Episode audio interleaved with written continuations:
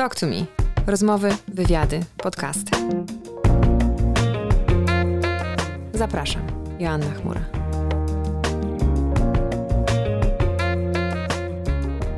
Cześć, witajcie. Zapraszam Was do kolejnej rozmowy z cyklu Talk to Me, już 20. Nie wiem, jak to zleciało, ale już 20. A skoro to taka okrągła rocznica, to nie mogło być inaczej jak tak, że zaprosiłam eksperta w dziedzinie budowania marki osobistej, Pawła Tkaczyka, i marketingu, i podejmowania decyzji, i w ogóle człowieka, który ma wiedzę jak stąd do Australii, stąd mam na myśli Warszawy. E, nie wiem, czy to jest największy dystans, jaki mogłam wymyślać, ale, ale pozwólcie, że przy tym zostanę.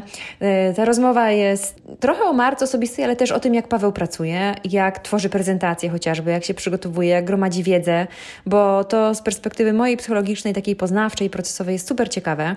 Oprócz tego, że kontent jest ciekawy, to, to jeszcze mam nadzieję, że to dla Was będzie i inspiracją, i takim zaproszeniem, żeby poszukać trochę poza swoją jakąś bańką i poszukaniem gdzieś w obszarach, do których byśmy normalnie nie zaglądali, a które nas bardzo, bardzo rozwijają rozwijają. Zapraszam Was do rozmowy i do usłyszenia na końcu. Dobrze, my tu jesteśmy już live, czyli na żywo. Będziemy mówić staropolszczyzną. Live to jest na żywo, okej, okay, dobra, będę pamiętał. na żywo przez ży z kropką. I teraz jest taki moment, że ja Ci tu muszę zagadywać, żeby sprawdzić, czy na Facebooku to się tam ładuje ładuje się, słuchaj. Ja cię nauczę triku za ten czas. E, ja, ja sobie y, wyświetlam planszę przez 15 sekund. Jak puszczę już tam na rekord, zanim to się wszystko zrobi, nie? To sobie wyświetlam jeszcze 15 sekund planszy i potem jak już wiem, że jest na żywo, bo Kasia na przykład pisze, że dobry wieczór, no to wtedy już... Widzisz, ty masz swoją planszę, a ja mam swoją Kasię, która nam tutaj mówi, że jesteśmy na żywo. O, widać i słychać. Pięknie, słuchajcie. Bardzo dziękuję, że widać i słychać. Powoli się zbieramy. Ja wiem, że zaraz Was oficjalnie wszystkich przywitam, ale ja wiem, że dzisiaj był ogromny dylemat, czy do nas przyjść, czy oglądać mecz. I wierzę, że... Kto gra? Wiedza. Ale kto gra? Kto gra? Właśnie, ja nawet nie wiem, kto gra. Tak się, tak się przygotowywałam na spotkanie z Tobą, że wyeliminowałam wszystkie inne informacje. Ale Marcin będzie wiedział. Marcin widzę, że jest na czacie. Tak, ej, Marcin, kto gra? Marcin, kto gra? Kto, kto, kto pochłonął Twoją uwagę bardziej niż my z Pawłem? To jest pytanie najważniejsze. No nie, no siedzi na czacie. Pewnie się jeszcze nie zaczęło. No. Pewnie grają ten hymn Kaszanka. Jeszcze są reklamy. Słuchajcie, to powoli, właśnie jaki mecz? Dobra odpowiedź, Gabriela. Bardzo dobra odpowiedź. Jaki mecz? E, Argentyna, Chorwacja. Dobrze. Okay. Życzymy Chorwacji szczęścia, a Argentynie małej uważności. Dobra. E, Paweł, bardzo serdecznie Ci dziękuję, że jak się dowiedziałam w maratonie innych szkoleń, e, zmieściłeś taki wieczór, w którym e, ja i rosnąca tutaj publika z 30 do 50 i pewnie nadal będzie rosnąca, e, się zmieściła w Twoją agendę. Bardzo Ci dziękuję. Bardzo się cieszę na to spotkanie. Trochę się tremuję, bo ja podziwiam Cię tak czemu? bardzo. No właśnie, bo Cię tak podziwiam za, za wiedzę, którą po, posiadasz i tak bardzo się staram mieć takie bardzo ekskluzywne i wyszukane pytania. O, naprawdę. Będzie pytanie o koszulkę Batmana? Będzie. Nie, żartuję. E, po prostu spodziewałam się, że już milion razy dostałeś to pytanie, ale ty to wiesz. Że ale... powiedziałeś, że takie będzie, także Ty to wiesz, ale ludzie tutaj, nasi widzowie i widzki nie wiedzą, że to jest moja druga rozmowa z Pawłem niejakim Tkaczykiem, bo pierwsza odbyła się dobrych kilka lat temu, jeszcze jako pandemii świat nie słyszał i mieliśmy okazję spotkać się twarzą w twarz i nagrywać na żywo, kiedy ludzie się spotykali i się nachylali nad jednym mikrofonem, a nie tutaj mhm. z takim podziałem. Więc Paweł, oficjalnie Cię witam w moich progach i w progach innych tutaj naszych uczestników i uczestniczek. Cieszę się, dzięki za zaproszenie. E, pozwól, że otworzę tą moją liczną listę pytań. I pierwsze pytanie. Gdyby Paweł Tkaczyk przyszedł do Pawła Tkaczyka skonsultować markę osobistą, to co by Paweł Tkaczyk powiedział o marce osobistej Pawła Tkaczyka?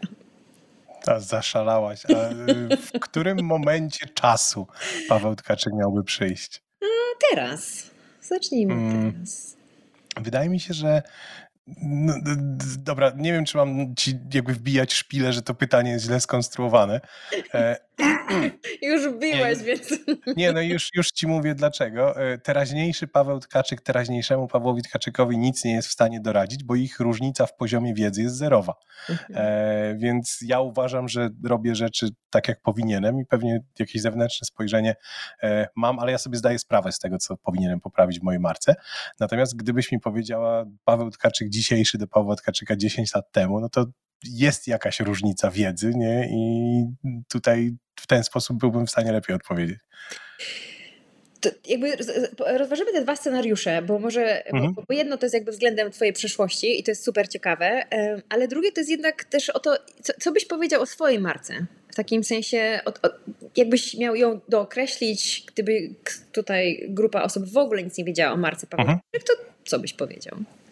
Że cześć, nazywam się Paweł Tkaczyk i zarabiam na życie opowiadaniem historii.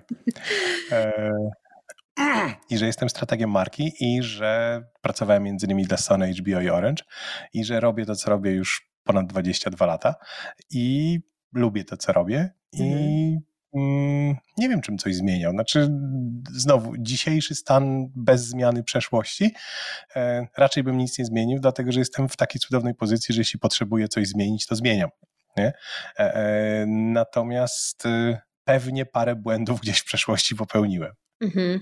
A jakbyś miał powiedzieć, jaką jesteś marką, to jaką? A jakie są kategorie? Przymiotnikami ją miał określić. Mm, wydaje mi się, że jestem marką przyziemną.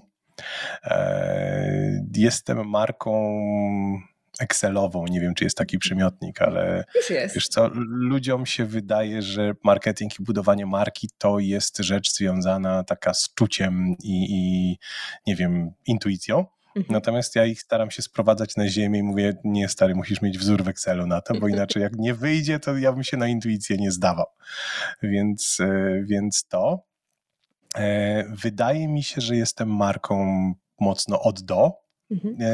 Spokojną, jakby o małej amplitudzie emocjonalnej. E, czyli ja się nie wściekam, ale też się nie cieszę za bardzo. Mhm, mhm. I to dobrze? Myślisz? Mm, to nie jest ani dobrze, ani źle. To po prostu jest, tak? No bo to jest tak, jakbym się kłócił z grawitacją. E, e więc e, to po prostu jest. Także mm, i, i teraz zdaję sobie sprawę z tego, że pewnie nie e, przeżywam tak bardzo jak inni dobrych chwil, ale zaleta jest taka, że nie przeżywam tak bardzo jak inni złych chwil, więc mhm. coś za coś. A ten Paweł Tkaczyk, nie wiem, przed 22 lata to idźmy w połowę, w 11 roku no. działalności. Co byś powiedział temu chłopakowi? Wiesz co, powiedziałbym, weź się za wideo wcześniej niż się wziąłeś. Znaczy ja nadal nienawidzę wideo z całego serca, ale e, Czemu? widzę w nim potencjał. E, dlatego, że dla mnie takim idealnym poziomem ekspresji jednak jest tekst. Mhm. E, I lubię pisać, uważam, że dobrze piszę i w momencie, kiedy wiesz, zastanowię się e, i złożę rzeczy, no to one są lepsze niż e, w momencie, kiedy robię rzeczy na żywo i tak dalej. Natomiast y, widzę potencjał w wideo, naprawdę widzę potencjał w wideo, więc, więc wziąłbym się za to pewnie wcześniej. E, powiedziałbym, Paweł, kup ze dwa bitcoiny. E... Może z, z 12. czy ileś tam, ile, ile tam potrzebujesz. A, a natomiast z punktu widzenia mm, takich rzeczy, które zrobiłem, e, wiesz co, miałem kiedyś plan. Ja tego planu nie zrealizowałem. E, napisać więcej książek, mhm. E, ale nie mam czasu na to, wiesz, bo, bo, bo to jest kwestia tego, że 10 lat temu mm, ja naprawdę miałem dosyć realny plan napisania mhm. kilku książek więcej, Coś ale... się udało nawet. W sensie kilku. Coś, to, nie, no wiesz, e, tak, tylko że widzisz, historia z moich książek jest taka, że zakamarki marki ukazały się rok 2011, grywalizacja ukazała się 2012, Potem było 5 lat przerwy, 2017 narratologia i od tej pory już kurczę nic, więc ja widzę, wiesz, te przerwy, które są ciągiem geometrycznym mhm. e, i następna jeszcze pewnie trochę, no bo mam inne rzeczy, które, inne projekty, także wiesz, książka gdzieś tam na początku była z jednej strony ambicjonalnym projektem, z drugiej strony była mm, czymś takim, co bardzo mi pomogło. Ja, gdybym miał sobie doradzać gdzieś tam na samym początku, powiedział, weź stary, ogarnij tę książkę wcześniej, dlatego że to jest coś, co ci zmienia postrzeganie, wiesz? E, Postrzeganie ludzie... twoje? Nie, postrzeganie ciebie. To znaczy, że, że możesz się znać na czymś. E, oczywiście, że czasy są teraz troszeczkę inne, mhm. tak? Natomiast kiedy rozmawiamy o roku tam 2010-2011, Paweł Tkaczyk, autor blogu, Mm, jest zupełnie inaczej postrzegany niż Paweł Tkaczyk, autor książki, mhm. Mm, a jeszcze inaczej niż Paweł Tkaczyk, autor, nie wiem, bestsellera i tak dalej, i tak dalej. Więc, mhm. więc e, gdybym to zrobił wcześniej, to pewnie kilka rzeczy by się w moim życiu wydarzyło wcześniej. Mhm. Czyli mamy nagrania, mamy, mamy bitcoiny i mamy więcej książek. Coś jeszcze byś mu powiedział? E, nie, myślę, że nie. Tutaj reszta jest całkiem dobrze ogarnięta. A z czego jesteś najbardziej dumny w swoim życiu zawodowym? Mm nie ma jednej takiej rzeczy. To znaczy, że dzisiaj na przykład y, jedna moja znajoma z Fundacji Gajusz y, wrzuciła na LinkedIna filmik, który robiliśmy dla fundacji lat temu 11 albo 12. E, to była akcja jednoprocentowa, w której zebraliśmy ponad 30 milionów chyba e, e, pieniędzy e, dla Fundacji Gajusz i to jest jeden z takich projektów, które bardzo lubię. Natomiast ja generalnie praktycznie nie mówię o jakiejś tam mojej charytatywnej działalności, więc y, mówię to dzisiaj tylko dlatego, że właśnie akurat się tak złożyło, że, że ona wyciągnęła ten projekt, no bo jest przed mm. świętami i, i tak dalej, i tak dalej i trafiłem na niego na LinkedInie. Um, więc to i wydaje mi się, że najbardziej dumny jestem z moich tam charytatywnych projektów, o których wolałbym nie mówić, tak? E, e, mhm. Natomiast y, brandingowo różne rzeczy robię dla naprawdę wspaniałych klientów, mhm. więc to nie jest tak, że jestem w stanie ci powiedzieć, ok, to tak, a to nie. Mhm. A w sobie, w kontekście osobowości, swoich jakichś umiejętności, to co bardziej lubisz w sobie? Mm, nie wiem, w sensie takim znowu, y, ja nie wiem, czy ja mam takie podejście, gdzie ja y, oceniające siebie, mhm. E, dlatego że mm, kiedy mówię ci o tym kłóceniu się z grawitacją, e, to ja też tak myślę o sobie, tak? Znaczy, że są rzeczy, które są we mnie dobre, są rzeczy, które są we mnie złe i to, co mogę, to oczywiście nad tym pracuję. Natomiast y, to nie jest tak, że jestem w stanie odwrócić to, co mam o, 100, o 180 stopni, nie? Więc, mm więc yy, zastanawiam się, z czego jestem dumny u siebie. Yy, chyba z tego, że to jest to, co rozmawialiśmy przed yy, programem. Mm, ja wiem mnóstwo rzeczy o różnych pierdołach. I to mi się bardzo przydaje w pracy. To prawda. tak się uśmiechamy, bo... Asia do dzisiaj jest straumatyzowana z naszego ostatniego spotkania. Bo wy nie wiecie, ale to się podzielimy, może nie samą treścią, bo ona zostanie w moim sercu, ale mieliśmy okazję pobyć y, właściwie cały wspólny wieczór na premierze książki mhm. Martyny Wojciechowskiej e, Co chcesz powiedzieć światu i mieliśmy taką okazję bardzo długo rozmawiać i, i dowiedziałam się od Pawła i o Pawle bardzo ciekawych rzeczy. E, między innymi właśnie to, czego zaczęłam, że posiada wiedzę jaki temat by został niewrzucony, to Paweł go jakoś tam podniesie i opowie wokół tego jakąś historię. Więc, więc dlatego się tak uśmiechamy do siebie. O, Marcin protestuje, ale nie wiem, czego dotyczy nie na czacie. też, też nie wiem, ale to jest dobry moment, jeszcze zanim Ci pozwolę, odpowiedzieć, że e, nasz cały czas rosnąca publika, już prawie 100 osób, chciałabym Was zaprosić do takiego współtworzenia tej rozmowy, więc jeśli macie jakieś pytania albo coś Wam się wyda e, intrygujące i chcielibyście, chciałyście pogłębić ten temat, to rzucajcie tu. Jeśli moje oko tylko dam radę mu spadnąć tutaj, żebym zobaczyła, to chętnie e, a nie było to ja jestem zainteresowany jednym komentarzem. Marlena napisała Asia na Janusza dawaj. I teraz ja nie wiem, co to jest na Janusza. A, mm. o, to jest inna historia, to szybko ci opowiem, tylko jeszcze doprecyzuję, bo Marcin napisał, że nie było śmiertelnie nudno. Ja nie powiem, nie, aha, że było śmiertelnie nudno. Nie, napisał, że nie było śmiertelnie nudno. Właśnie, to, ale to przecież myśmy nie mówili, że było śmiertelnie nudno, było bardzo ciekawie. I tam właśnie dowiedziałam się, że, że Paweł ma taką wiedzę z, z przeróżnych obszarów. E, o Januszu opowiem za chwilę, ale chciałabym podtrzymać ten wątek właśnie, że ty masz taką nazwałabym to zdolność e, i ciekawość świata, która cię prowadzi w różne meandry, jak rozumiem. Tak, i, i gdybyś pytała to, z czego jestem dumny, to e, bardzo fajnie to określiłaś. Ciekawość świata. Mhm. E, różne miejsca, zresztą widać po tych książkach, które tutaj są, to są tak naprawdę różne rzeczy, że o rany. Tak. Tak. I e, to tylko dojaśnię, e, o co chodziło z Januszem. Mam taką historię, e, że poszłam w zeszłym roku, a może też będzie dwa lata temu, tam ktoś kogoś znał i mówi, Asia, musisz po prostu iść do takiej dziewczyny, ona tam pracuje z głosem, jest logopedką, bo ja tam szukałam jakiejś, jakiegoś, jakiejś takiej ścieżki rozwojowej, a wiem, że praca z głosem, po pierwsze pracujemy obydwoje z głosem, więc to nie może zaszkodzić, a po drugie, że to też ona tak podchodzi szerzej niż tylko tam, wiesz, on, en, żyszyć. No i poszłam na te pierwsze zajęcia. Zresztą bardzo pozdrawiam Magda Kizienkiewicz, się tu jest z nami, to całuję ściskam. Przychodzę na, te, na to pierwsze spotkanie i ona tak mówi, no to tutaj usiądź, pogadamy, czym się zajmujesz, no to ja tam mówię i tak, i tak i tak ona mi pokazuje, że ja tak jak o tym mówię, to tak się, tak się trochę spinam, wiesz, tak, tak jakoś mhm.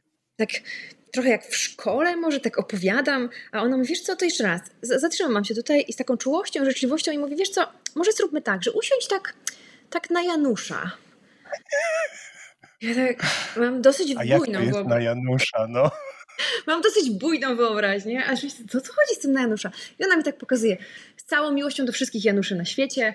Ona mówi, tak, wiecie, tak opadła na krzesło i tak, tak wiesz, tak, tak siąść, tak jakbyś miała tu piwo, tutaj po prostu pilota, tak usiądź na Janusza. AKA rozluźnij wszystkie mięśnie i po prostu się skilluj i wtedy mi opowiedz. Więc, więc pewnie okay. to a propos tego, że ja na początku się czułam spięta yy, mhm. mniejszą. No więc nie, na Janusza zupełnie spokojnie możemy, nie? Wiesz co, ale wracając do twojej wiedzy, to, to trochę ci zapytałam o to przed naszym yy, wejściem, ale yy, bo to jest dla mnie tak procesowo ciekawe, tak poznawczo ciekawe mhm. jako psycholożki. Jak ty, gro, pierwsze, jak gromadzisz tu wiedzę, Mm, a Aha. potem jak ją, jak ją, jak ją gromadzisz, żeby mieć ją na podorędziu, kiedy nie wiadomo kto o co zapyta? Wiesz co, to dwie rzeczy. E, pierwsza rzecz, jak gromadzę. Ja mm, rozmawialiśmy znowu, musimy nawiązywać tej rozmowy, którą mieliśmy przed, tak, ale rozmawialiśmy o tym, że oboje pracujemy wydając wiedzę e, i rzeczywiście, kiedy ja, nie wiem, robię warsztaty, czy szkole, czy, czy coś tam, to pracuję wydając wiedzę, natomiast odpoczywam chłonąc wiedzę.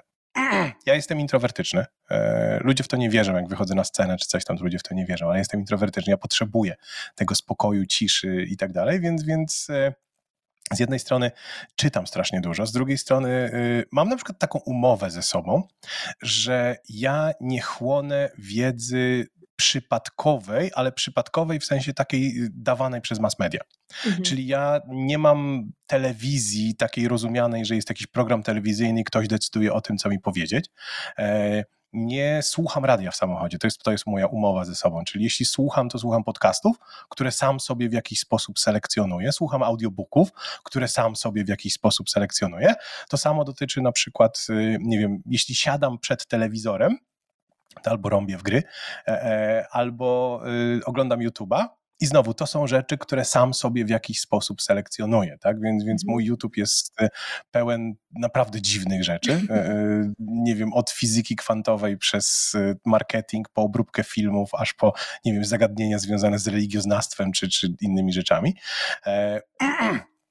Więc to. I ta wiedza w jakiś sposób mi wchodzi, tak? Y, poza tym mam coś takiego, że jak złapię zajawkę, mhm. to grzebię bardzo głęboko, nie? Więc, mhm. więc y, czytam, do, doczytuję, e, praktykuję coś takiego, y, co nazywa się lateral reading. Nie wiem, czy, czy kiedyś spotkałaś się z czymś takim. Generalnie chodzi o to, że w momencie, kiedy czytasz jakiegoś newsa, e, to nie powinnaś czytać gazety, że tak powiem, w pionie e, od początku do końca z jednego źródła, tylko czytać w poziomie, czyli mhm. znaleźć wszystkie wszystkie rzeczy na temat tego źródła, które gdzieś tam są i to jest bardzo fajna technika walki z fake newsami, no bo mhm. trafiasz na jeden artykuł i się okazuje, że nikt inny o tym nie pisał i tak dalej. Trafiasz na inne punkty widzenia, to jest jedna mhm. rzecz. E, no i trafiasz na głębsze, pogłębione analizy różnych rzeczy, więc, więc e, to. Mm, kolejna rzecz, e, którą staram się praktykować, to jest randomizowanie. Randomizowanie polega na tym, że my się sami zamykamy, świadomie lub mniej mhm. świadomie, w naszej bańce informacyjnej e, i absolutnie zdaję sobie sprawę z tego, że ja żyję w jakiejś bańce e, psychologiczno, marketingowo, nie wiem, brandingowej i tak dalej, i tak dalej. E, I staram się z niej wychodzić, mm, mając takie procesy gdzieś tam zaprogramowane, które od czasu do czasu jakby wrzucają mnie w całkowicie losowe rzeczy. Mhm. Czyli mam na przykład tak znowu umowy ze sobą, tak? Umowa ze sobą, że idę sobie na, na TEDa, e, naciskam guzik surprise me, czy losuję właściwie TEDa i mam umowę, że choćby nie wiem o czym był, ja go obejrzę do końca. Mhm. E, I to samo jest na przykład z książkami. Czasem idę do Empiku, czy, czy jakby y, proszę znajomych o rekomendacje i czytam książkę od początku do końca, te, które została mi polecona, pomimo tego, że w ogóle nie jest to moja działka i tak dalej, i tak mhm. dalej. I, i, i wiesz, i trafiam na perełki czasem, mhm. czyli y, nie wiem, spoza mojej bańki y, bardzo dobrze wspominam. Nie, trafiam na oczywiście mnóstwo śmiecia, żeby nie było. Czytam i harlekiny i różne takie. ale na przykład wiesz, trafiam na biografie, których z założenia nie lubię, ale y, nie, nie lubię biografii. Ja wiesz, jak. czytam to, znaczy biografię tak, jeśli to jest o odkryciach naukowych czy o czymś takim. Natomiast jeśli to jest biografia kogoś, kto kogoś kochał i tak dalej, to, to jakoś mnie nie kręci, wiesz, jakby nie, nie, nie, nie mam tego. E, natomiast y, jedna genialna książka, mogę ci podrzucić polecajkę, a propos dziwnych rzeczy, których się ode mnie dowiadujesz, Naming Nature.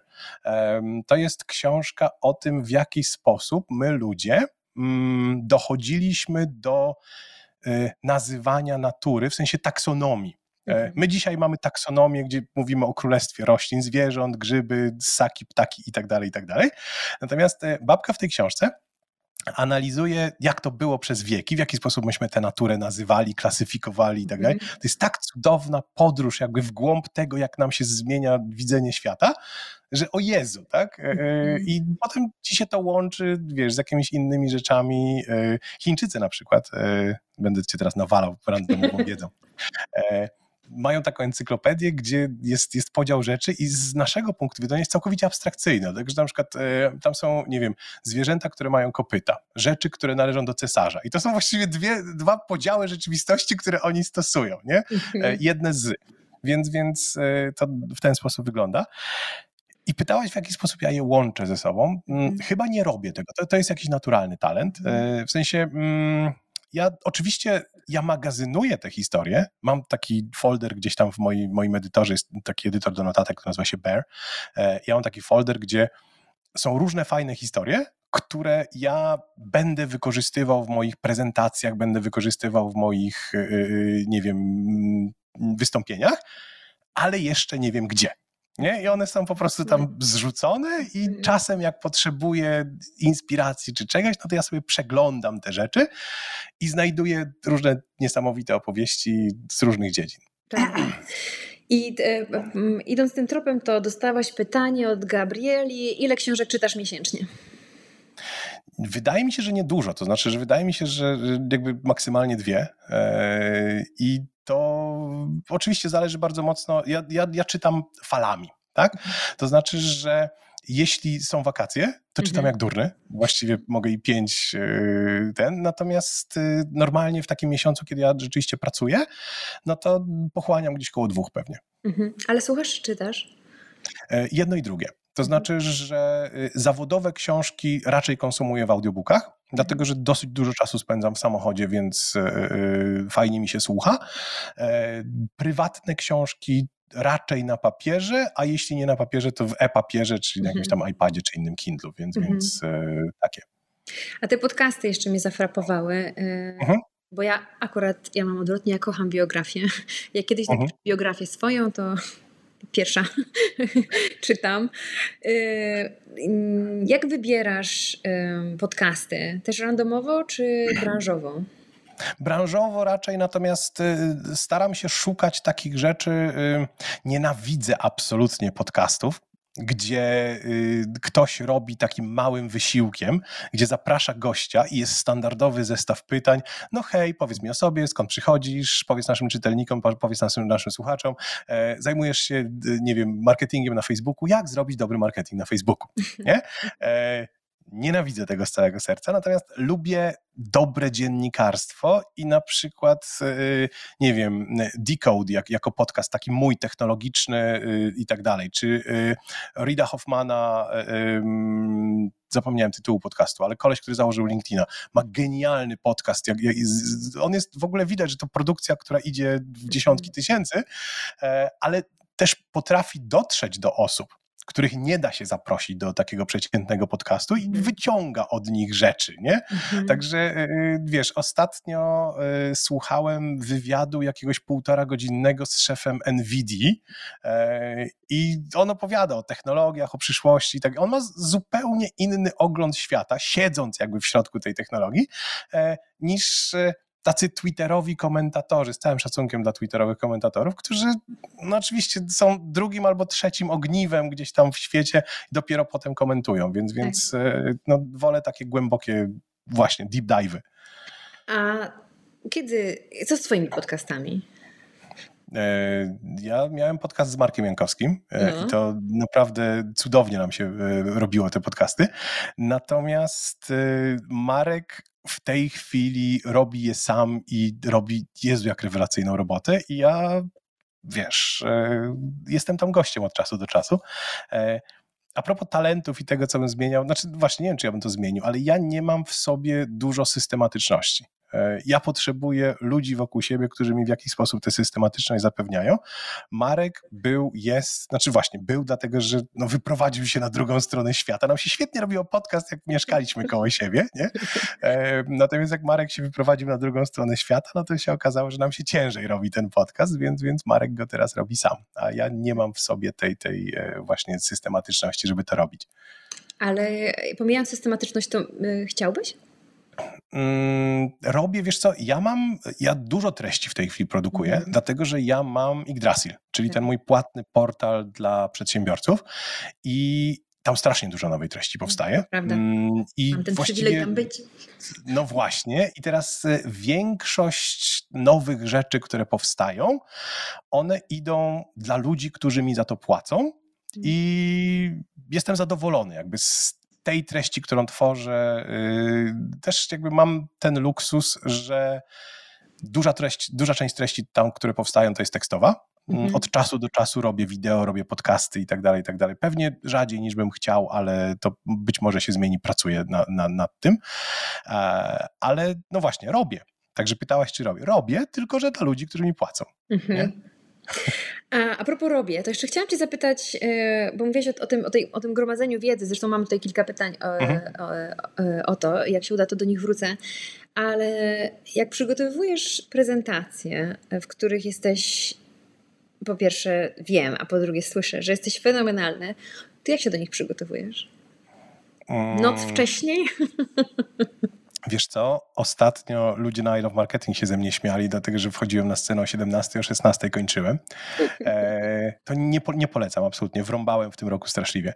E, uważam, że materiał jest dobry, e, ten, który przygotowałem, natomiast był całkowicie nieprzegadany, więc, więc e, są granice tego, na ile jesteś w stanie improwizować i tak dalej, więc, więc jakby zupełnie słusznie dostałem po łapach. E, ale miałem straszny, strasznie zawalony okres i e, umówiłem umówiłem się ze sobą, że zrobię ten materiał, że jakby nie pójdę ze starym materiałem na I Love Marketing, chociaż to jest takie pójście na łatwiochę. E, e, I zrobiłem całkowicie nowy materiał, mm, no ale był źle przegadany. Więc mhm. E, to, to jednak wymaga czasu.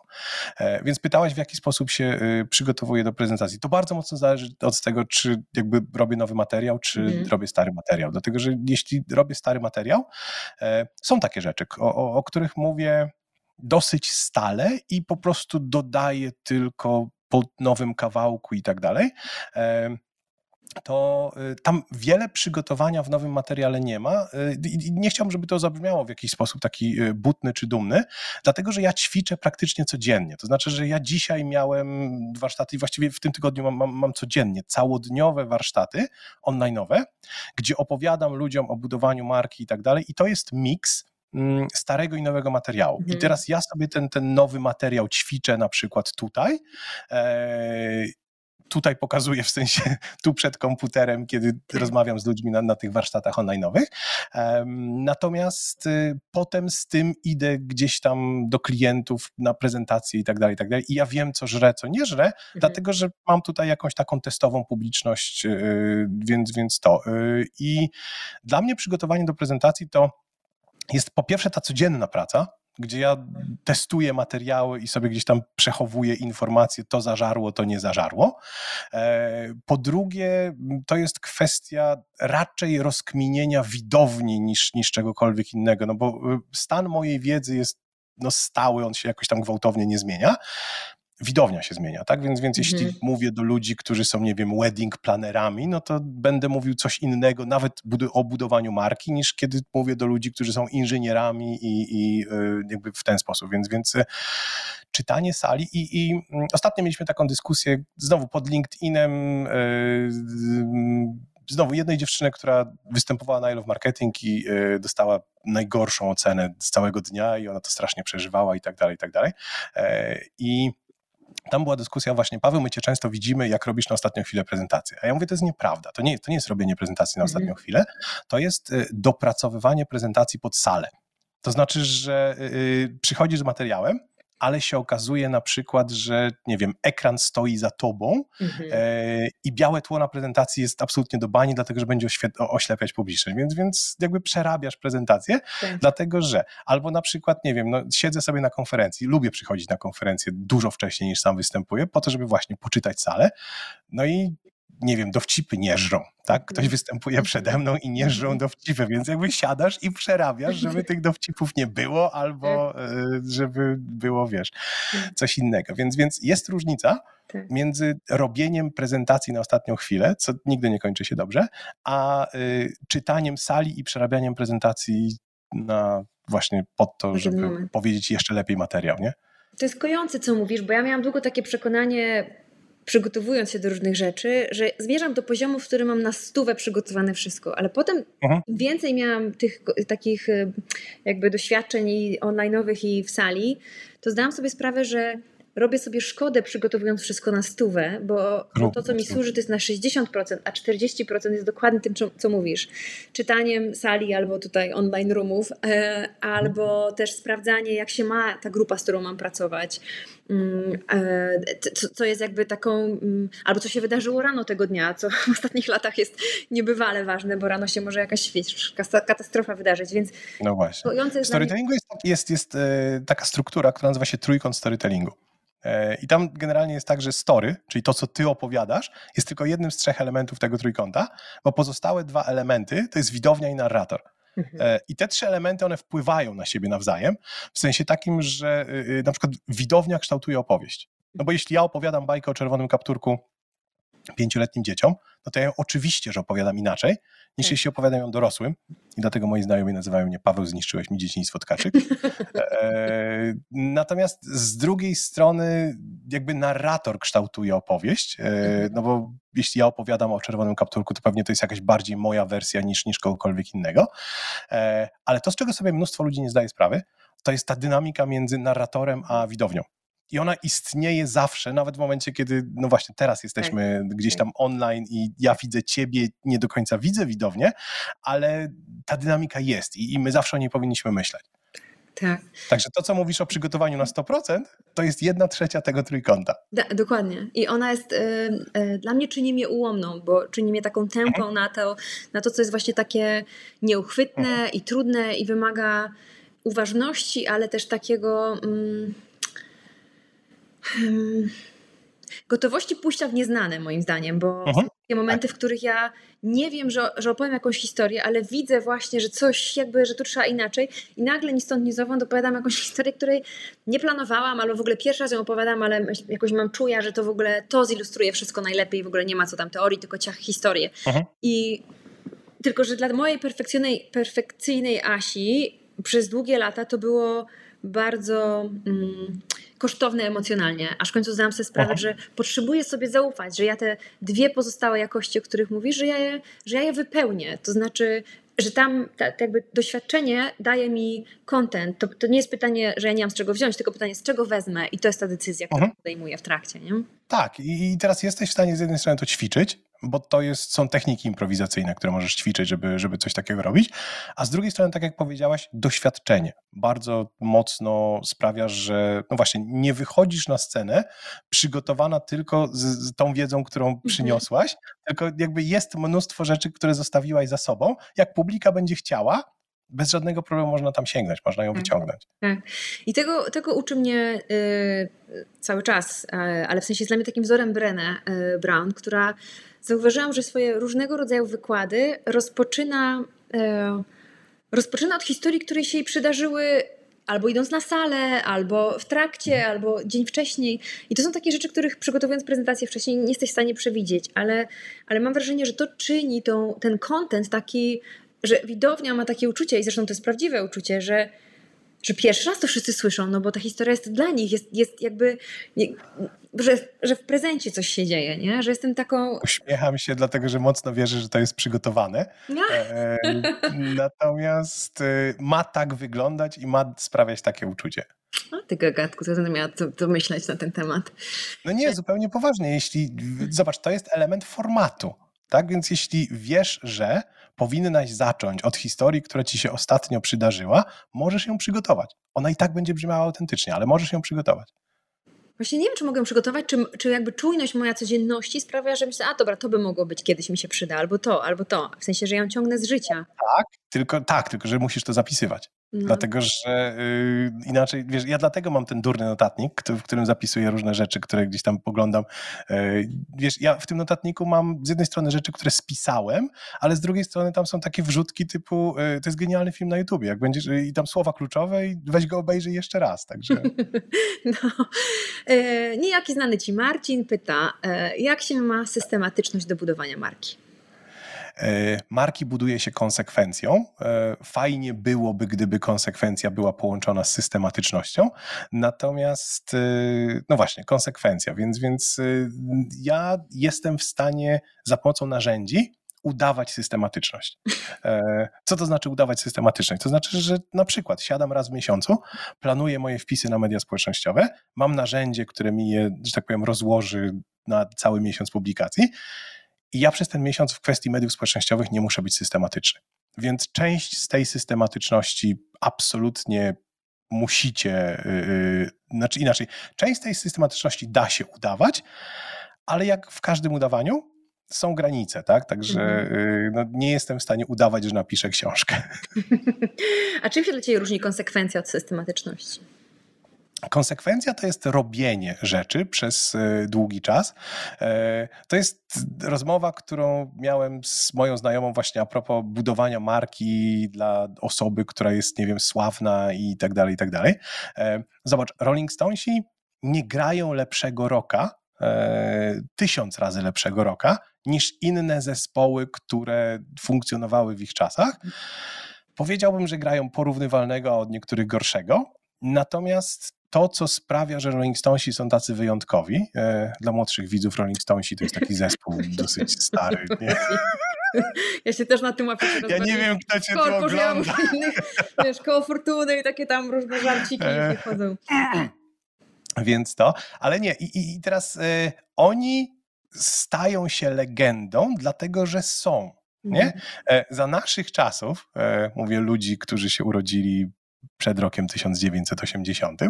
E, legendą była na przykład Tina Turner, e, która znowu nie była lepsza pod względem rzemiosła niż inni ludzie jej czasów, natomiast była dłużej. E, mhm. I dla mnie tak naprawdę konsekwencja to jest y, podjęcie zobowiązania, że ja będę robił te rzeczy, które robię dłużej. Ja nie jestem lepszym marketerem niż mnóstwo ludzi, którzy funkcjonują na, na rynku teraz. Natomiast y, jestem postrzegany lepiej, dlatego że jestem dłużej. Po prostu. I teraz, gdybym ja dzisiaj to rzucił i zajął się struganiem zafrasowanych Jezusków w Bieszczadach, e, to byłbym słaby w te klocki, w sensie w struganiu zafrasowanych Jezusków, tylko i wyłącznie dlatego, że robię to krótko. Nie, więc jakby moją siłą jest to, że jestem w tym e, długo e, i to jest, to jest dla mnie właśnie konsekwencja. I mhm. ona niekoniecznie jest w 100% skorelowana z systematycznością. Mhm. A jeszcze idąc trochę... Y, y, bo, bo mnie też a propos frasobliwych Jezusków, jestem zafrasowana. Y, plus zaciekawiona, bo wysnuję taką, taką tezę i chciałabym sprawdzić, czy ona jest prawdziwa, czy nie. Mhm. Bo jak, jak mi się tam wyświetlasz w różnych tych mediach społecznościowych, to widzę, że, że właśnie z, z kimś tam w, w, branży fitnessowej, z kimś tam właśnie wedding planerzy, y, tutaj technologie, y, firmy giganty. Czy teza, że właściwie budowanie marki opiera się na takich samych zasadach, tylko się jakby wkłada zależne od branży rzeczy, jest prawdziwa? Mm, czekaj, wyjaśnij, co to znaczy wkłada zależne od branży rzeczy? Chodzi ci o to, że jest pojedynczy schemat dla każdej branży, a potem jakby wkładamy branżowe rzeczy? że istnieje schemat dla wszystkich branż, budowanie marki tak. osobistej jest A, B, C, D, E, no, tak. wyściela te literki, no to zależy od branży. Tak, to jest prawda, absolutnie. To znaczy, że y, i teraz powiem Ci dlaczego. Dlatego, że w każdej mm, branży marka jest tym samym, to znaczy, że marka jest opinią o tobie, o twojej firmie, w głowie ludzi, a w każdej branży ludzie tak samo myślą. To znaczy, że mamy te same mózgi i te schematy jakby podejmowania decyzji i tak dalej, mhm. one są takie same, więc, więc jakby istnieją, masz rację, pewne powtarzalne schematy, które marka powinna mieć. Ja, ja tego uczę, tak? Jak mówię o pewnej architekturze marki, mówię, dobra, w to miejsce musisz wsadzić to dla twojej branży, w to miejsce musisz wsadzić to, ale założenie jest takie, że schemat jest powtarzalny. Patrzę... Yy jest schemat strugania marki? Jest schemat strugania marki. Widzę, że ludzie pytają o narzędzia. E, e, słuchajcie, no to są generalnie wszystkie narzędzia do planowania wpisów w mediach społecznościowych, czyli ja używam czegoś, co nazywa się Publer. E, macie Buffera, macie Lumli, macie, nie wiem, co tam jeszcze. Jest naprawdę ich, no, Sprout Social, pierdyliard w, mojej bajce. No, moim liczebnikiem. Będę czym twoim? Liczebnikiem. Pierdyliard. A, że twoim, a, że pierdyliard Myślę, to jest że mamy wspólny ten, liczebnik. No absolutnie, tak, tak, tak właśnie, bo, bo, bo tego jest dokładnie tyle, pierdyliard, nie? E, e, więc, więc to są programy, które pozwalają wam pod, na podłączenie wszystkich waszych kanałów w mediach społecznościowych, no i wspólne planowanie postów gdzieś tam na przyszłość. Bardzo, bardzo wygodne, bardzo polecam.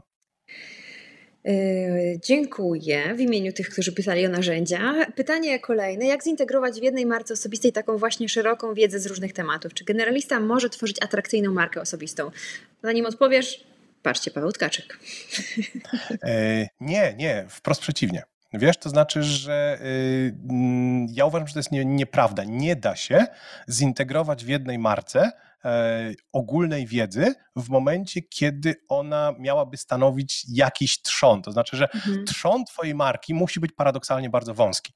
E, ja mogę z tobą w prywatnych rozmowach rozmawiać o różnych rzeczach, które mnie prywatnie interesują, ale jakbyś przeszukała mojego YouTube'a, nie znajdziesz tam tego. Mhm. Nie znajdziesz tego, bo, bo y, generalnie ja mówię o budowaniu marki i marketingu i to jest mój trzon, i e, ostatnio właśnie na Yggdrasilu mieliśmy live'a na temat budowania marki i tłumaczyłem jakby kwestię tego, że każdy z nas jest dosyć skomplikowaną osobowością, ale dla ludzi jesteśmy prości. To mhm. znaczy, że dla ludzi jesteś tak zwaną więzią utylitarną.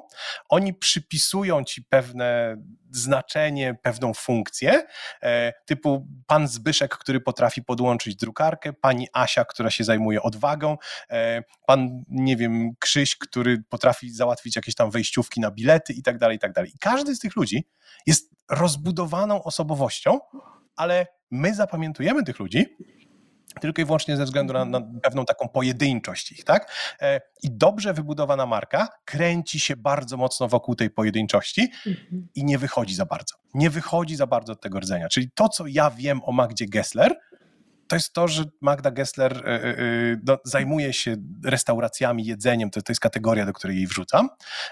Magda Gessler ma wybuchową osobowość i to mówię tylko i wyłącznie nie znając jej prywatnie na podstawie tego, co, co ona sobą reprezentuje.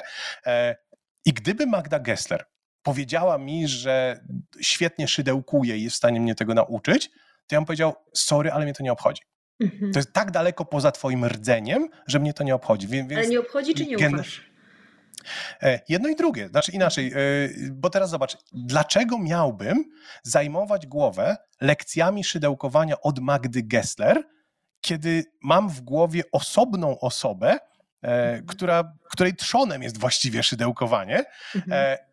I ufam, obchodzi, to właściwie są wiesz, dwie strony tego samego medalu, tak. ale tak to wygląda. Więc, więc możecie tworzyć te powiedzmy generalne rzeczy, ale tylko i wyłącznie jako mm, powiedzmy no właśnie, wariacje na temat trzonu waszej marki. Ta rozmowa, którą my w tej chwili mamy u ciebie, ja ją traktuję z punktu widzenia mojej marki osobistej, jako właśnie te 20% wariacji na temat, no bo my dużo nie rozmawiamy o marce, tak? Jakby bardzo chętnie z tobą pogadam o marce, ale, ale yy, znaczy bardzo chętnie z tobą pogadam o wszystkim, ale yy, z punktu widzenia tego, co powinno się znaleźć na moim YouTubie, no to ja nie będę tam robił e, materiałów na temat, nie wiem, tego, w jaki sposób drzewa są klasyfikowane i dlaczego delfiny kiedyś były czymś tam, nie? Mm -hmm, To chciałabym sprawdzić jedną rzecz. E, e, moja społeczność wie, że kocham Jennifer Lopez miłością systematyczną i konsekwentną. I Jennifer Lopez, tak sobie myślę, że ten wąski wierzchołek ma muzyczno-taneczno-filmowy, ale wypuszcza Aha. Kosmetyki, wypuszcza y, y, y, ciuchy, że, że czy to dalej się wpisuje w, to, w ten wąski tak, dlatego że ludzie, którzy kupują ciuchy Jennifer Lopez, e, kupują je dlatego, że one pochodzą od Jennifer Lopez, no a nie dlatego, że są ciuchami. Mhm. Czyli tak naprawdę driverem, tym, tym mm, tak. obiektywem, przez który ty patrzysz na te ciuchy, perfumy czy cokolwiek innego, nadal jest y, Jennifer Lopez. I teraz są ludzie, dosyć rzadko, którym zdarzyło się przełączyć, powiedzmy, y, między tym, że trzonem moim było jedno, a dzisiaj trzonem moim jest drugie. Tylko, że to napotyka dosyć poważny problem w głowie odbiorców. To znaczy, mhm. że to zaczą, za, no może Richard Taylor, koleś, który został Nobla w 2017 roku za. Dobra, nieważne za co. Musiałby, poszlibyśmy, nie? Stronę. Ale Taylor jest ekonomistą. E, Taki interesujący on, człowiek. Uh -huh. I on mówi o takim koncepcie, który nazywa się mentalne księgowanie. E, I w mentalnym księgowaniu chodzi o to, że nam jest wygodniej mieć, jeśli mamy w głowie osobę, mieć do niej przypiętą jedną łatkę. E, I ja mam bardzo wielki problem. Taylor mówi nie tylko o markach osobistych, on mówi w ogóle o mentalnym księgowaniu jeden do jednego, ale my, nasz mózg ma straszny problem z przypięciem więcej niż jednej łatki do przedmiotu. Mhm. E, e, więc to przejście jakby pomiędzy trzonami bardzo często wymaga, mówiąc w cudzysłowie, wymarcia poprzedniego pokolenia. To znaczy, że mhm. jeśli ja na przykład, wiesz, e, uważam Madonnę za piosenkarkę, a Madonna wzięła się za pisanie książek dla dzieci. E, drodzy młodzi widzowie, Madonna to jest taka Britney Spears waszych rodziców. E, więc i wiesz, i Madonna wzięła się za pisanie książek dla dzieci, to ja nie uwierzę w Madonnę, autorkę książek dla dzieci, tak samo jak nie wierzę w Magdę Gester od szydełkowania, ale ludzie, którzy nigdy nie słyszeli Madonny piosenkarki, nie mają problemu tak naprawdę, wiesz, i, i w momencie, kiedy ona robi to wystarczająco długo, no to ten, tutaj wjeżdża już książka Taylora, Zachowania niepoprawne. E, absolutnie polecam. E, jedna z, ale, ale tak, jak najbardziej polecam. jeszcze chciałam tylko powiedzieć, jeśli Marcin nie ogląda meczu, że Małgorzata e, podpowiada Marcin, Argentyna strzela gola. Ale strzela czy strzeliła? Bo to jest takie nie wiem, piłce nie nożnej to jest to jest, dobre wiem, to jest taki długotrwały proces. To wróćmy na chwilę do tej marki osobistej. Czym się różni okay. budowanie jej 10 lat temu od, od tego, co mamy teraz? Narzędziami przede wszystkim. To znaczy, że y, z punktu widzenia procesu to jest to samo, czyli marka nadal jest tym, co ludzie mówią o tobie, kiedy cię nie ma w pokoju. Natomiast y, no, dzisiaj masz Instagrama, którego nie miałaś 10 lat temu. Kiedyś polegaliśmy bardziej na mass mediach, czyli na prasie, radio, telewizji. Dzisiaj polegamy na mediach społecznościowych, więc y, no, pod względem narzędzi to się, to się różni przede wszystkim. Niczym innym? W sensie, że tylko narzędzie? Mm. Wiesz co, e, wydaje mi się, że tak. Znaczy, nie wiem, co chcesz usłyszeć. W sensie takim, że nie, e, e, ludzie na przykład powiedzą, że zmieniło się podejście, w sensie takim, że dzisiaj autentyczność jest ważna i tak dalej. Nie zgadzam się z tym fundamentalnie. Pamiętam naszą poprzednią rozmowę, gdzie się no więc... że Paweł nie wierzy w coś takiego jak autentyczność. No nie, bardzo mi przykro, ale, ale nie. Y, y, Czekaj, co my tu mamy, bo... Yy... Ja myślę, że Marcin tego meczu nie ogląda, bo on zadaje bardzo dobre pytania, także, także wiesz. no to łatwiej czy trudniej budować markę teraz, a kiedy? Czy, a kiedy? E, wydaje mi się, że y, odpowiedź jest dwojaka. Wiesz? To znaczy, że kiedyś było trudniej, dlatego że miałaś mnóstwo wąskich gardeł, czyli e, ten masowy, dotarcie do masowego odbiorcy było trudne. Musiałaś się przebić, będąc gwiazdą telewizji, będąc, nie wiem, redaktorką naczelną jakiejś gazety, czy, czy coś tam, coś tam. E, dzisiaj nie mamy tych wąskich gardeł, dlatego że mamy media społecznościowe, ale paradoksalnie uważam, że dzisiaj jest trudniej, dlatego że bariera wejścia się obniżyła i mamy wielki tłok. To znaczy, yy, różnica jeśli rozmawiamy o markach osobistych, leży przede wszystkim w rynku. To znaczy, że kiedy 40 lat temu zapytałaś, miałem kiedyś taką prezentację, jak 40 lat temu zapytałaś ludzi, dowolnych ludzi na chodniku o Krystynę Loskę, to mhm. wszyscy ku wiedzieli. To znaczy, że myśmy mieli bardzo wąską pulę super gwiazd, super marek, które były znane każdemu. Dla młodych Żydów jest... Krystyna Loska. Właśnie, Krystyna Loska, Lucjan Kedryński, nie? E, wygooglajcie sobie. Właśnie, wpiszcie e, YouTube'a. No więc, no więc to.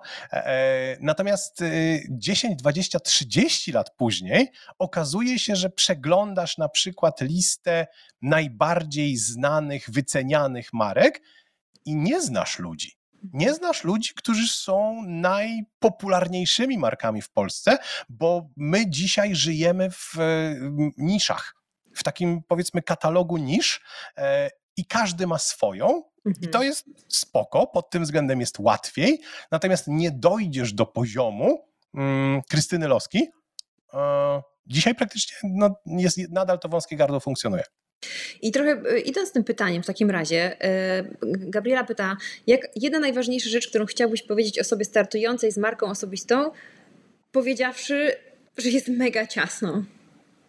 E, powiedziałbym znajdź niszę. E, I powiedziałbym trzymaj się tego rdzenia, który masz, to znaczy, że e, mm, nie próbuj być wszystkim dla wszystkich, a z drugiej strony zostaw ego z tyłu i nie próbuj pokazać całej swojej osobowości, bo uświadom sobie, że dla większości ludzi jesteś utylitarną więzią. Ludzie cię kojarzą z czymś, z pojedynczą rzeczą. E, znajdź tę rzecz, dla której ludzie cię cenią i graj tylko tak naprawdę w to. Mm, mhm. Zostawiając inne, e, inne rzeczy, i, i to jest uważam jedna najważniejsza rzecz, bo, bo ludzie bardzo często mówią: Ej, ale ja jestem osobowością, ja wam pokażę moją autentyczność. I Instagram jest pełen ludzi, którzy mi opowiadają, jak ich dzień dzisiaj, a ja mam to gdzieś. Mhm. Ja już, ja już znam tą odpowiedź na to pytanie, ale padło to pytanie, ponieważ to się tu jakby wyłoniło, to zapytam, dlaczego nie autentyczność? Dlatego, że autentyczność jest sztucznym konceptem. Autentyczność tak naprawdę, e, zobaczcie, w jaki sposób definiujecie autentyczność. Osoba autentyczna to jest osoba, która zrobiła to, czego się po niej spodziewaliście. Czyli tak naprawdę autentyczność to jest zarządzanie oczekiwaniami, a nie zgodność tego, co ja robię, z tym, co mam w głowie. Czy ja powinienem robić to, czego się po mnie spodziewacie, bo nam jest bardzo łatwo tak naprawdę ocenić osobę jako nieautentyczną, tylko i wyłącznie dlatego, że ona zrobiła coś innego, niż myśmy się po niej spodziewali. I nikt nie bierze pod uwagę, czy to coś innego jest zgodne z tym, co, co ta osoba miała w głowie. Więc, więc tak mhm. naprawdę y, autentyczność, y, jakby w ocenie autentyczności nie ma miejsca na to, co osoba, którą oceniasz, naprawdę ma w głowie. Oceniasz tylko i wyłącznie to, co spodziewasz się, versus to, co widzisz. Tak więc, mhm. y, sorry, ale nie. To wszystko jest kreowanie, zarządzanie oczekiwaniami. Idę jeszcze w inny pokój. Um, tro, trochę próbując połączyć markę osobistą z oczywistych względów mikroprzedsiębiorców, e, ale też z przyszłością i jakby z sytuacją aktualnie jakby dziejącą się na świecie. I mam tu na myśli i jakieś pandemiczne różne sytuacje, i inflacyjne, czyli ekonomiczne, ale też te wojenne. I, ale odnosząc się jednak do kraju, w którym żyjemy, czyli do Polski, jak byś, co byś radził mikroprzedsiębiorcom pracującym nad swoją marką osobistą, robić w tym czasie, który teraz nam funduje życie? Mm, nie, znaczy inaczej, z punktu widzenia kreowania marki osobistej, e, nasza rzeczywistość e, niewiele się zmieniła. Zupełnie poważnie. Znaczy, oczywiście, że jest wojna, tylko że to nie jest wojna u nas. Mhm. E, jeśli porównasz sobie to, co robiłaś w ciągu dnia, e, dzisiaj w czasie wojny i rok temu w czasie pandemii i dwa lata temu, czy kiedy jeszcze nie było pandemii, to nie znajdziesz tak strasznie dużo różnic. To znaczy, że nam się wydaje na jakimś takim wysokim poziomie, że świat się kończy, ale wasze dziecko nadal chodzi do szkoły, e, sklepy są nadal otwarte i tak dalej, i tak dalej. Więc z punktu widzenia zarządzania marką, ja bym powiedział, nic się wiele nie zmieniło, więc rób tak, jak normalnie robisz, bo zupełnie inaczej oczywiście byśmy się zachowali, gdyby na nas tutaj bomby spadały, gdyby nam prąd wyłączali, tak jak, tak jak w Ukrainie i tak dalej, i tak dalej, więc, więc to. Ale zupełnie poważnie, przy jakby całym tym horrorze, który, który się dzieje za granicą, e, my jak u Pana Boga za piecem mamy. Mhm. Więc, więc e, wracając do lekcji, nie spodziewaj się niczego niesamowitego, tak? E, musisz być. Są tak naprawdę trzy składniki tego. Po pierwsze, musisz być. To znaczy, że ta konsekwencja, o której rozmawialiśmy, ta obecność e, jest mega ważna, dlatego że w momencie, kiedy my podejmujemy decyzję, Znowu Taylor e, i nie chce mi się wchodzić w szczegóły, ale on wprowadził taki koncept, który nazywa się satisfying, tak? czyli wystarczająco dobre. My bardzo często nie mamy czasu ani mocy psychicznych na analizowanie każdego kawałka rynku w poszukiwaniu najlepszej opcji. Mhm. I Taylor mówi, my bardzo często kupujemy wystarczająco dobre. Wystarczająco dobre, żeby przestać szukać, co w przypadku marki oznacza bardzo często pierwsze, które nam przychodzą do głowy. Jest taki koncept, który nazywa się marka top of mind. E, I teraz to, co wpływa na to, że marka ci pierwsza przychodzi mhm. do głowy, to są dwie rzeczy: częstotliwość kontaktu i intensywność emocjonalna kontaktu. Mhm. E, one są w miarę zamienne, w sensie takim, że ja jestem w stanie mało emocjonalny, ale, ale, częsty kontakt zamienić na taki sam efekt, jak dużo emocjonalny, ale rzadszy. Czyli jesteś w stanie z jednej strony nawalać skandalami co pół roku, to jest jeden sposób na budowanie, a z drugiej no nie, a z drugiej strony konsekwentnie być dla swoich odbiorców bez jakichś wielkich skandali, czyli to, że tam robisz live'y na przykład w regularnych interwałach, to jest e, mega ważne. Więc, więc e, Dowiedz się, gdzie są twoi odbiorcy i bądź dla nich. To jest, to jest tak naprawdę pierwszy kawałek. Druga rzecz, e, daj im jednak te emocje, dlatego że ludzie emocje cenią. Więc nawet jeśli podajesz wiedzę, to podawanie wiedzy w sposób emocjonalny, podszyty emocjami, jest dużo lepsze niż podawanie wiedzy w sposób całkowicie pozbawiony. I to, to jest coś tak naprawdę, co staram się tłumaczyć ludziom, którzy próbują budować markę eksperta. Bo mhm. jest jakieś takie pokutujące przekonanie, że ekspert to jest osoba, która nie okazuje emocji. Tymczasem to, to jest absolutnie nieprawda. My wiemy z badań, że, że ludzie przypisują wartość do emocji, mm. więc e, ekspert, który przekazuje wiedzę w sposób emocjonalny, który, wiesz, widać na przykład na filmiku, że mu się nóż w kieszeni otwiera, e, to jest ktoś, kto jest dużo bardziej przekonujący niż osoba, która po prostu mówi, no i właśnie teraz widzimy, że tutaj ciało A działa na ciało B i tak mhm. dalej, i tak dalej. Nie? Więc, więc to. Więc z jednej strony masz to bycie, z drugiej strony masz tę empatię emocjonalną i mimikrę emocjonalną, też odbijanie emocji twoich, e, twoich odbiorców, e, a z trzeciej strony to jest kwestia bycia przydatnym. Tak? To znaczy, że i, i, i to jest coś, czego też ludzie bardzo często nie rozumieją, bo bycie przydatnym bardzo często stoi w konflikcie z ego. To mhm. znaczy, że ja chcę powiedzieć coś, co ja mam na myśli, e, chcę ci opowiedzieć, jak mój dzień na Instagramie.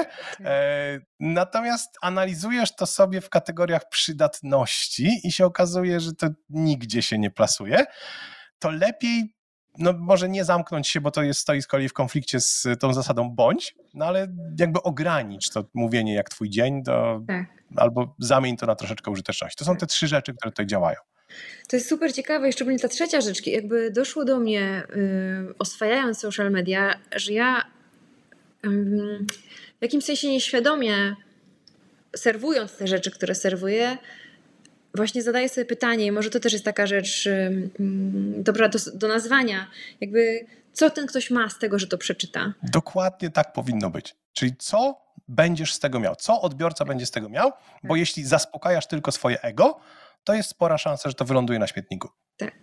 Bo, bo to ciekawe, że ludzie potrafimy to wyczuć. E, nawet Aha. jeśli to nie, jakby, że, że, e, że nawet opowiadanie o swoim dniu może być, jakby wychodzić z takiego miejsca, czy podane w taki sposób, że, że, że to mi służy jakoś, a nie jest Aha. tylko formą chwalenia się, nie wiem jak to nazwać tak roboczo.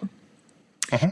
Wiesz co, mamy tu takie pytanie yy, od Łukasza. Czy można być marką osobistą pracując na umowę o dzieło? Można być, to znaczy, że marka osobista nie ma niczego wspólnego z Twoją formą zatrudnienia. E, gdybym miał definiować markę, to bym powiedział: Marka to jest to, co myślą o Tobie ludzie wokół Ciebie.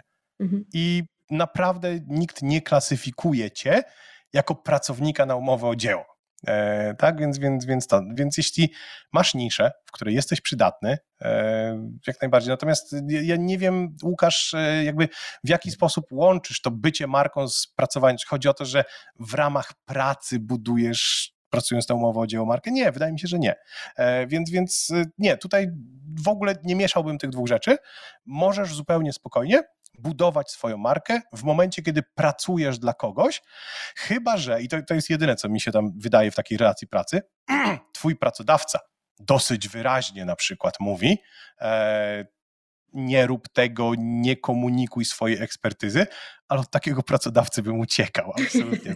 Człowiek, który jest zazdrosny o twój sukces, wzrost, e, nie powinien być twoim pracodawcą, jakby przy nim nie urośniesz, więc, więc e, mhm. absolutnie bym uciekał.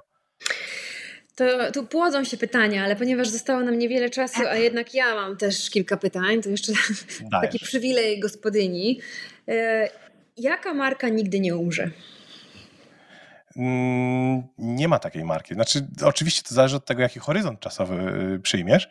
Natomiast yy, nie, jeśli rozmawiamy o tysiącach lat, to nie ma żadnej marki, która przetrwała tysiące lat. Mhm. E, ja na przykład w tej chwili jestem, nie wiem, a propos dziwnych rzeczy, które, które sobie tam studiuję, e, głęboko w mitologii egipskiej sobie siedzę i, i wiesz, i, i ten kult na przykład bogów egipskich, on, on trwał ponad 4000 lat, ale wziął i umarł. Tak? Został zastąpiony przez jedną, drugą Padły tak marki tak? osobiste. Absolutnie tak. E, e, I, I, teraz e, one oczywiście były przekształcane, to znaczy, nie wiem, chrześcijaństwo sobie z mitologii egipskiej wzięło strasznie dużo rzeczy. Mhm. Kiedyś ci opowiem jakby o niepokalanym poczęciu i tak dalej, skąd on się wziął i dlaczego z mitologii egipskiej, nie?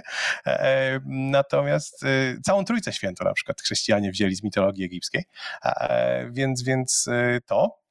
Natomiast y, no, jeśli pytasz mnie o horyzont taki kilkunasto-dziesięcioletni, e, mam taki sposób na analizę. Największe prawdopodobieństwo upadnięcia mają marki najświeższe, to znaczy, że traktuj czas jak lustro. E, krzesło w niezmienionej formie jest z nami przez parę tysięcy lat i jest spora szansa, że będzie z nami jeszcze przez parę tysięcy. Telefon klapka pojawił, z klapką się pojawił jakby przez lat, nie wiem, 5-6 i zniknął jakby w tym lustrze e, dokładnie tak samo. Więc, więc e, tutaj w ten sposób bym do tego podchodził.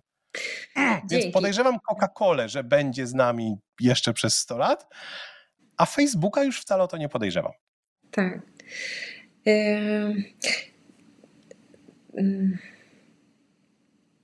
To jak dbać, skoro mówimy o śmierci, to jak po, o życiu porozmawiamy? Jak, jak, to może jest zbyt ogólne pytanie, albo zbyt oczywiste, albo dostajesz tysiące razy, ale, ale wierzę, że tysiąc pierwszy jeszcze jest uczciwy. Jak ja, to może zrobię to takie osobiste, jak ja mhm. powinnam dbać o moją markę?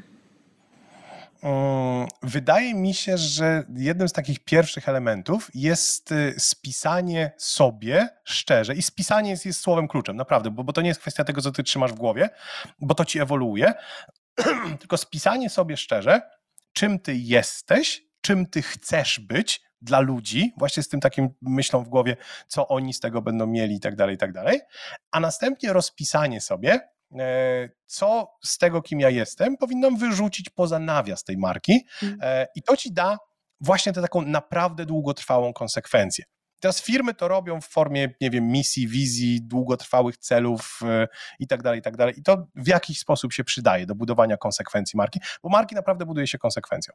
I najgorszy rodzaj budowania marki to jest taki, że po prostu wiesz, biegasz od jednej strony do drugiej, mówisz dzisiaj będę tym, jutro będę tym, pojutrze będę tym. Natomiast, e, więc, więc sobie spisujesz. mm, i robisz sobie jakiś plan, tego, w jaki sposób zamierzasz się tym swoim ludziom widowni przysłużyć, ale mm, też ja podchodzę do tego bardzo mocno, właśnie widzisz, Excelowo i narzędziowo. Czyli tak naprawdę robisz sobie badanie świadomości marki, mówisz, jaki procent Polaków zna Asię Chmurę, e, o ile chciałabym, żeby to wzrosło w ciągu najbliższego roku, co muszę zrobić, żeby to wzrosło w ciągu najbliższego roku. I tutaj na przykład jest bardzo fajna metoda, która się nazywa benchmarkowanie. Benchmarkowanie, czyli bierzesz sobie marki, które są bardziej znane i spisujesz sobie, co oni robią, a co ty byś mogła, bo mhm. jakby nie ma sensu wymyślać koła na nowo. Jeśli ktoś zrobił to dobrze, nie ma żadnego powodu, żebyś ty jakby nie skopiowała tego pomysłu. Więc e, to, no a potem jakby jak masz ten plan, to bardzo ciężko jest mi powiedzieć, jak zmusić cię do tego, żebyś się go trzymała, ale no to jest to, co chciałem powiedzieć. Trzymaj się go. E, I ty tak no. robisz ze swoją marką? Tak. To znaczy, że, że e, mam to spisane. Jest kilka rzeczy, które wiem, że powinienem zrobić i, i nie zrobię, w sensie takim, że y, y, zrobiłem sobie benchmark, a wyszło mi, że na przykład, podam Ci przykład, wyszło mi, że żeby budować moją markę jeszcze, powinienem się związać z jakimiś mass mediami, mhm. e, bo, bo to jest tak naprawdę droga w górę. E, ale nie chcę. Mm, czyli wiesz, nie przeprowadzę się do Warszawy, e, żeby pracować w jakiejś telewizji czy w czymkolwiek innym, a choć powinienem, ale nie wiem, no znajdę jakąś, albo znajdę wolniejszą drogę, albo jakąś mhm. drogę na oko, znaczy ona oczywiście będzie wolniejsza, e, no ale na przykład w moim mm, zestawie rzeczy, które powinienem zrobić jest przeprowadzka do Warszawy, a tego nie zrobię, nie? Mhm. Więc, więc y, będę sobie znajdował drogę naokoło albo będę rósł powoli. Ale konsekwentnie. Ale konsekwentnie, tak. I teraz właśnie ja bardzo mocno wierzę, że to jest mój talent. Mhm. E, że ja jestem powolny, e, ja nie rosnę tak szybko. Wiesz, e, jak, jak sobie patrzę na jakąś taką historię tego, tego, co robiłem, ja byłem najpopularniejszym blogerem na przykład marketingowym w Polsce gdzieś koło roku 2005. Tylko, że wtedy mieliśmy tych blogów, nie wiem, pięć i jakby bycie pierwszym z piątki jest super ekstra. A potem zdarzyli się ludzie, którzy urośli bardziej, a potem zniknęli. Mhm. E, I wiesz, ja robię różne rzeczy. Założyłem stronę na Facebooku. Ona nie jest największa. Są ludzie, którzy urośli na Facebooku, ale potem zniknęli. Nie? I, I tak dalej, i tak dalej. Natomiast ja sobie powolutku dziubię i wiesz, do pierwszego zawału. Tak, dokładnie. Tfu, wypluj. E, to tylko Ci chciałam powiedzieć jeszcze, żeby domknąć koło e, gestaltowo mówiąc, e, że Łukasz odpisał, pierwsza część w 100% nie zadowoliła, tak też zrobiłem i odszedłem z pracy a propos tego pracodawcy. No i o to chodziło, tak trzeba. I o to chodziło. Słuchajcie, to powoli będziemy kończyć i domykać, bo już jesteśmy i tak po czasie, ale obiecałam Ci, że zadam to pytanie i zadam Ci to pytanie, o co Ci chodzi z tym Batmanem? O nic mi nie chodzi. Generalnie, tak jak rozmawiamy o tym, że markę buduje się konsekwencją, e, jednym z elementów tej konsekwencji jest mundur. Po prostu. To znaczy, że y, jeśli patrzysz na duże marki, to nie masz żadnego problemu z zaakceptowaniem faktu, że wszyscy kurierzy DHL-a każdego dnia, kiedy ich spotykasz, wyglądają tak samo. Że wszystkie stewardesy Lufthansa, i teraz uwaga, to jest ważne, każdego dnia, kiedy je spotykasz, wyglądają tak samo. I teraz, jeśli jesteś jednoosobową firmą, ta idea nadal obowiązuje. To znaczy, że twoi klienci każdego dnia, kiedy cię spotykają, powinni widzieć to samo. E. I teraz e, ja nie mam całego munduru, dlatego że lubię sobie, nie wiem, założyć bluzę, marynarkę, nie wiem, krótkie spodenki czy cokolwiek innego, ale w momencie, kiedy występuję publicznie, to mam na sobie tę samą koszulkę. E, znaczy, nie tę samą, ale taką samą. Paweł Tkaczyk nie bierze swojej koszulki, bo jest jego Jest więcej niż jedna, no, także wiesz. E, więc to. E, I to jest jedna z tych rzeczy, które dają ci dodatkowe punkty do konsekwencji. E, możesz zakładać, wiesz, szalik, możesz zakładać czapkę tylko pojedynczą, kolczyki. E, u ciebie by nie było widać kolczyków, więc to nie jest dobry pomysł. No nie, ale, ale rozumiesz, o co mi chodzi. No nie? Tak, że, chciałabym tak powiedzieć. Musiałabyś właśnie nie? mieć włosy do góry, e, no ale coś w ten deseń i no, punkty do konsekwencji. I, I Batman w tym wszystkim nie ma żadnego znaczenia. To znaczy, tu chodzi o to, żeby to było to samo, e, natomiast e, wiesz, Batman u mnie znalazł się zupełnie przypadkiem. Ja byłem na etapie poszukiwania tego munduru, kiedy wystąpiłem na scenie w koszulce z Batmanem, a to była jedna z wielu, które mam tam z superbohaterami. E, I komentarze jakby na temat koszulki były równie intensywne, co komentarze na temat wystąpienia, więc ja mówię, dobra, no to w takim razie to będzie to. Dlaczego miałbym szukać, skoro już samo się zrobiło. Samo się zrobiło. Ale użyłeś takiego słowa, jeszcze tylko o to dopytam, że, yy, że, że ta Lufthansa i, i DHL, że, że ci klienci powinni widzieć to samo. Dlaczego mhm. powinni? Co, co to jakby, co, co nam to daje, nam tym klientom, którzy jakby jest taka spójność? Wiesz co, y, daje ci częstszy kontakt z marką, no bo generalnie chodzi o to, mm, tutaj musimy wejść do takiego konceptu, który się nazywa key visual, czyli to, jak marka w ogóle wygląda, nie? I teraz elementami key visuala e, jest logo, właśnie jest mundur, są kolory firmowe i tak dalej, i tak dalej. Założenie jest takie, że e, marka, pamiętaj o tym, że dzieje się w głowie klienta. E, I teraz marka jest pewnym skojarzeniem kolory firmowe, fonty, y, y, logo i tak dalej są bodźcami, które prowadzą do tego skojarzenia.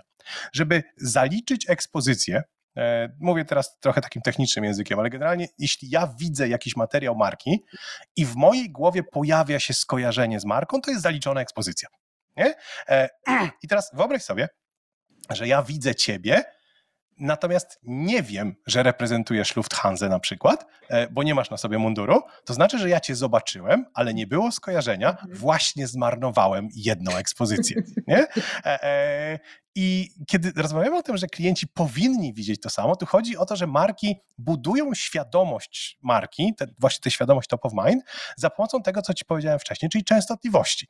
Ale częstotliwość jest zaliczona tylko wtedy, kiedy kontakt z marką wywołuje odpowiednie skojarzenie. Mm. I teraz, jeśli tego nie masz, no to właśnie popłynęłaś. Nie? To, jest, to jest tak, jak mhm. ludzie się przedstawiają. Ja bardzo często na to zwracam uwagę ludziom, jak, jak prowadzę szkolenia. Mówię, hej, przedstawcie się. I ludzie mówią, no i cześć, jestem Krzyś i pracuję dla e, jednej z większych firm e, farmaceutycznych w Polsce. Ja mówię, stary, dlaczego nie wymieniłeś nazwy firmy?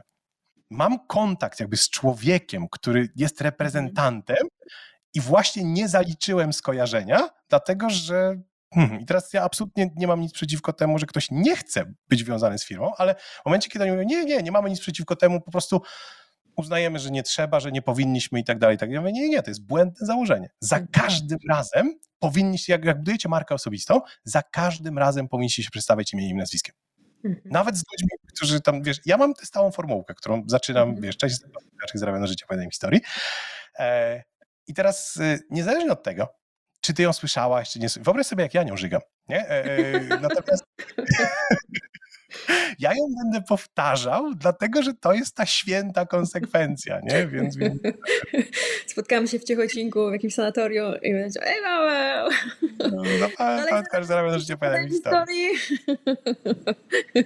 Dokładnie tak. E, I tu też o tym pisze Kasia Sekula, że, że podstawą core marki, że podstawa również do budowania tożsamości wizualnej, że ten mm, mhm.